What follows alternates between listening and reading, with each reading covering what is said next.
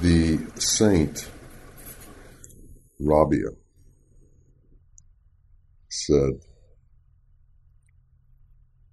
I do not desire heaven and I do not fear hell. I want only Allah. In the Testaments, the holy books, the, the Torah, the New Testament, the Quran, there are stories of prophets. And the prophets had connections with Allah. In the Old Testament, Allah spoke to Abraham. Allah spoke to Moses. Allah had direct connection to people on earth. In the New Testament, the, Christ, the Christian version is that Allah's connection to earth and the people on earth is so great that he sent a son, his only son on earth, to be among the people to tell the truth of who he was. In the Quran, Muhammad, peace and blessings be upon him, goes directly to visit Allah. In addition to the revelation coming to him and through him, there is a direct journey to Allah. Uh, it's called the Mi'raj, and he went from Jerusalem to the seat of Allah and back to Jerusalem. In the formal prayer, or as they're sometimes called the prescribed prayers in Islam, there is a portion of that prayer which is a portion of the Mi'raj and what occurred in heaven between the Prophet, peace and blessings be upon him, the angels, and Allah. It occurs when you sit down and it begins in the recitation when you sit down, which in translation is all acts of worship are for Allah. And this is what the Prophet said. And then it goes on to Allah's peace be upon you, O Prophet, and His mercy and blessings. And this is what the angels say to the Prophet. And then the Prophet responds, Peace be on us all, the righteous servants of Allah. And then the Prophet says further, I bear witness that there is no God but Allah. And then the angels, and some say maybe even God says, and I bear witness that Muhammad is his servant and messenger. So we have the Mi'raj as part of our daily ritual for prescribed five times a day. And it's actually done more than that uh, if you do uh, all of the different sets of prayers. You say it quite a few times during the day. What's the point? Why are we asked to repeat the Mi'raj? why are we asked to repeat what occurred? Well, in terms that we can understand, it is necessary for us that we believe that that which occurred, which was man meeting Allah, is something that we're supposed to be keenly aware of. And that's why we repeat it so many times during the day. But not only are we to be keenly aware of it, we're supposed to believe in its possibility and in its probability. For who? For us. And this is one of the core understandings within Sufism. Your covenant, besides with the religion and besides with the prophet, is directly with Allah.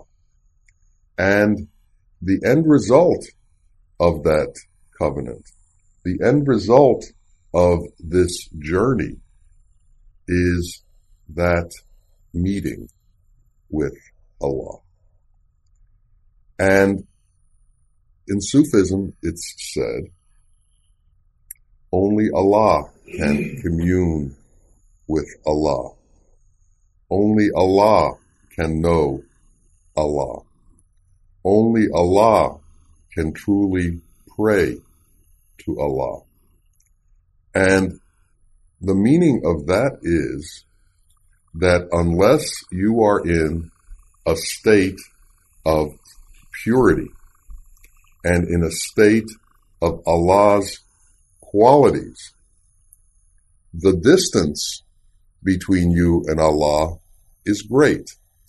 And to lessen that distance, we have to purify ourselves, understand the qualities, and incorporate those qualities in us.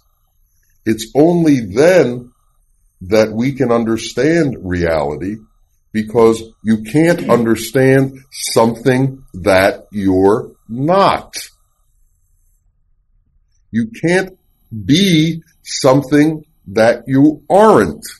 You can't have contact with something that you don't understand. So to truly pray, you have to understand who you're praying to. To truly understand who you're praying to, you have to become like the one you're praying to. So to truly pray, it means becoming that example. To truly pray, it means becoming that which you pray to. An incorporation is there. The final unity occurs. Now, in the creation, Allah gave off, and what He gave off was creation. And creation is elemental. Allah is not elemental. In the elements, there is competition. There is a constant struggle between the elements for superiority and for survival. We are created as elemental forms, as is all of the worldly creation.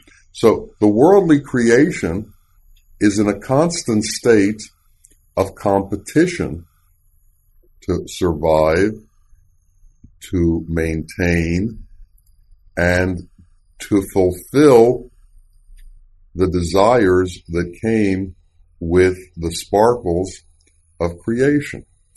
Allah is beyond all these things.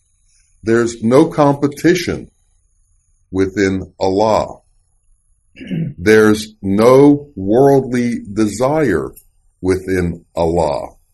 There's no hoarding within Allah. Allah has everything and gives everything. Yet, we as people often feel deprived and without and needy. And in this neediness, we stoop to qualities that are beneath our creator and beneath the purpose of our creation. And the concept of free will is the question of with all the difficulties that we run into in this world and all of the duties that we have in this world and all of the obligations that we have in this world.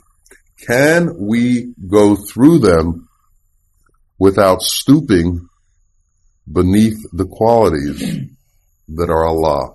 Can we maintain our level at the level of the Asmaul Husna?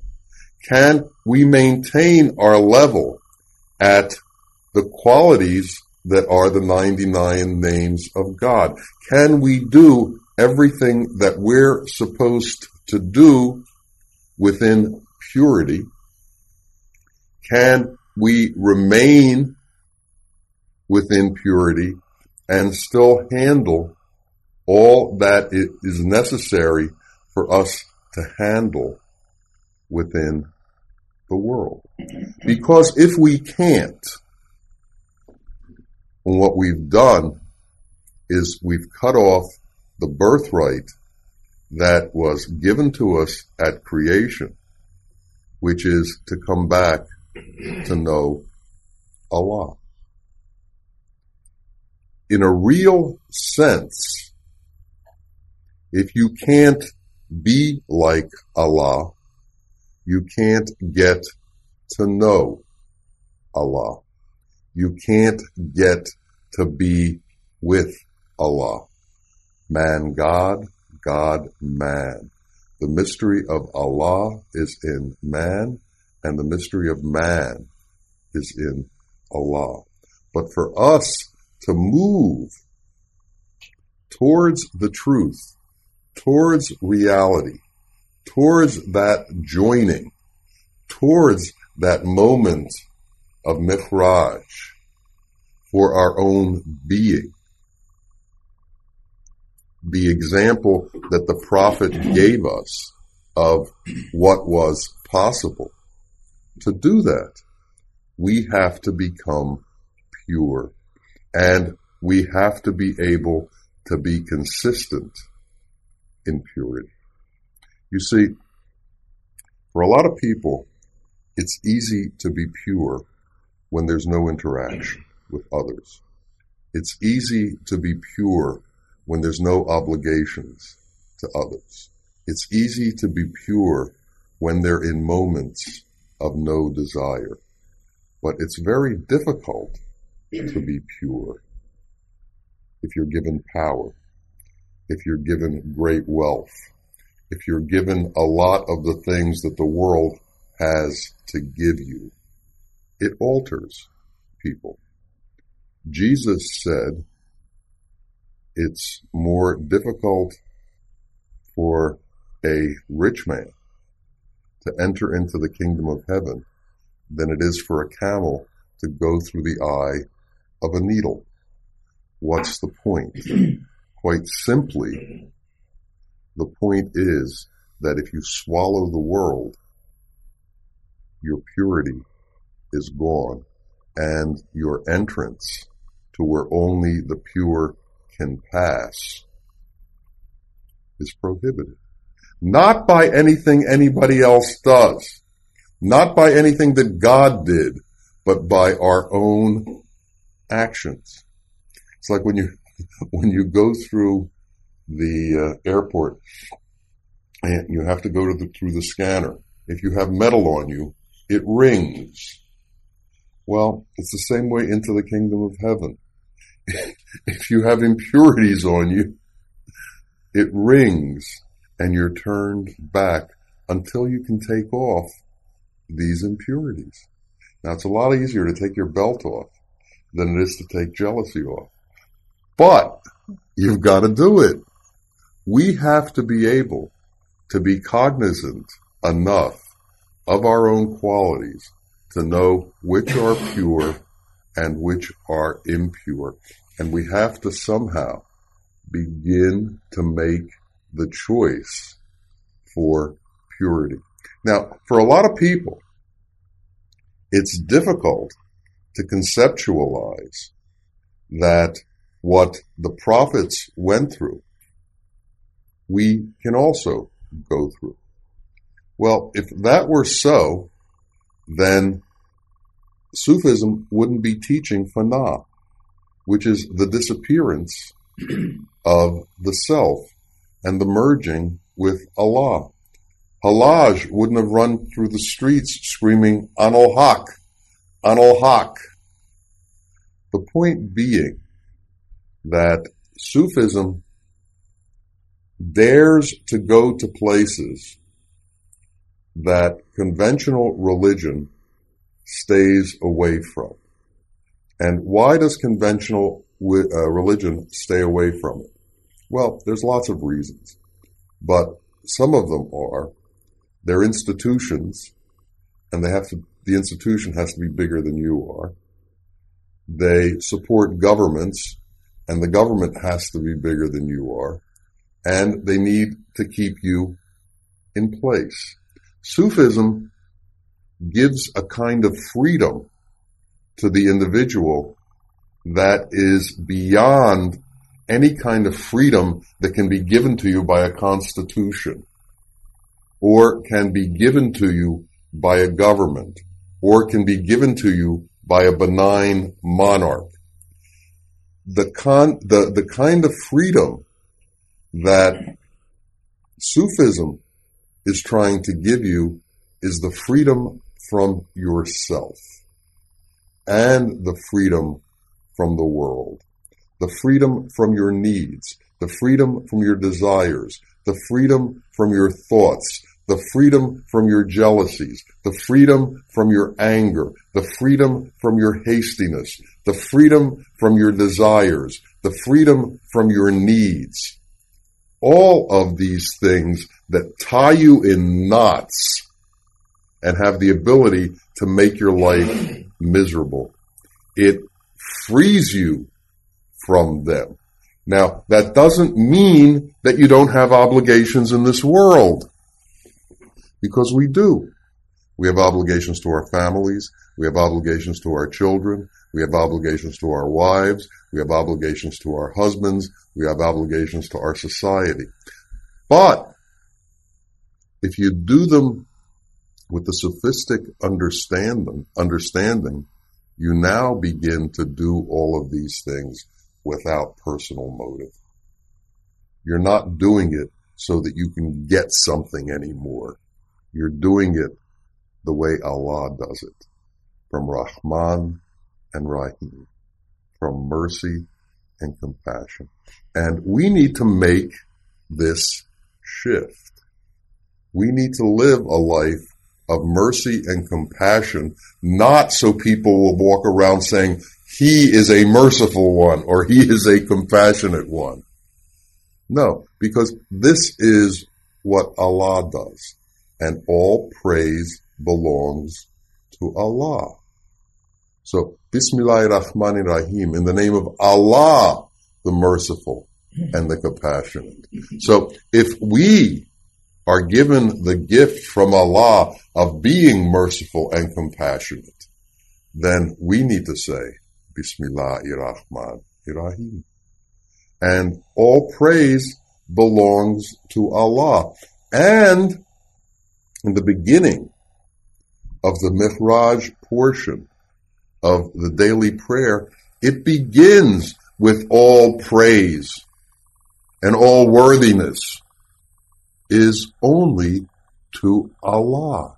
Because it's only those qualities that actually accomplish mercy and compassion. It's only those qualities, that creative nature that put all this into being. And if we praise anything but that creative nature, that creator and sustainer, it's false praise because we're praising things that are dependent on the creator and sustainer. And we don't understand that the things that are done by those who are compassionate are done because the creator and sustainer has chosen to allow that to go through them.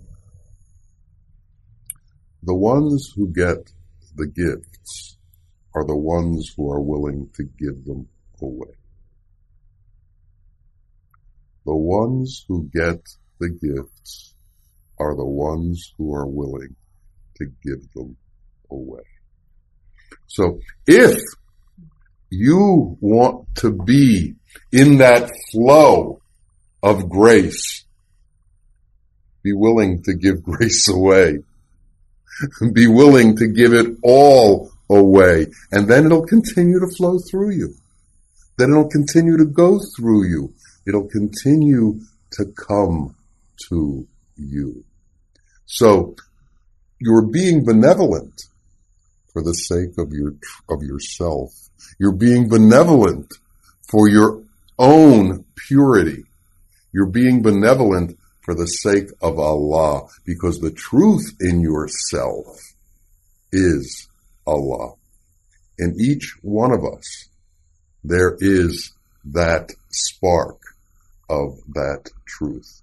And when we can coincide with that and act with that and become that and do on behalf of that, that's when freedom comes because we have no fear.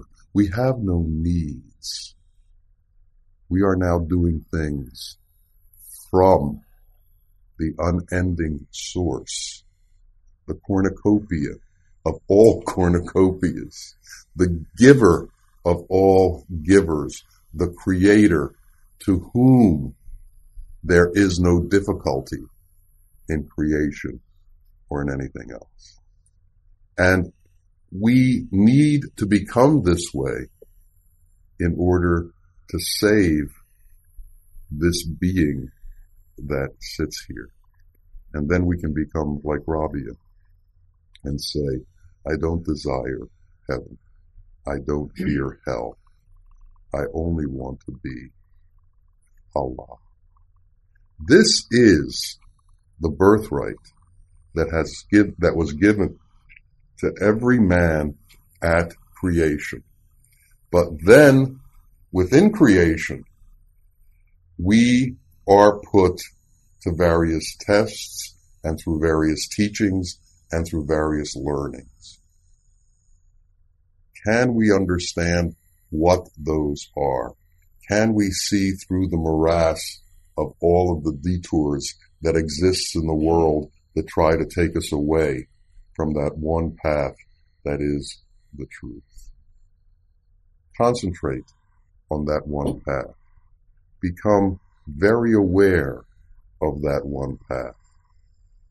Bawa would always say, Iman. Iman. Faith, certitude, and determination. It is not the easiest way to go. There are much easier ways to go. But we are among those who've chosen this way to go. So let's hold on to our Shaykh. Let's hold on to the truth. Let's go in that direction towards Allah, praising Him and understanding that all good that comes to us comes from Him and that our final home is with him. Amin, Amin. Ya Rabbil Alameen. Assalamu alaikum wa wa barakatuh. Alhamdulillah.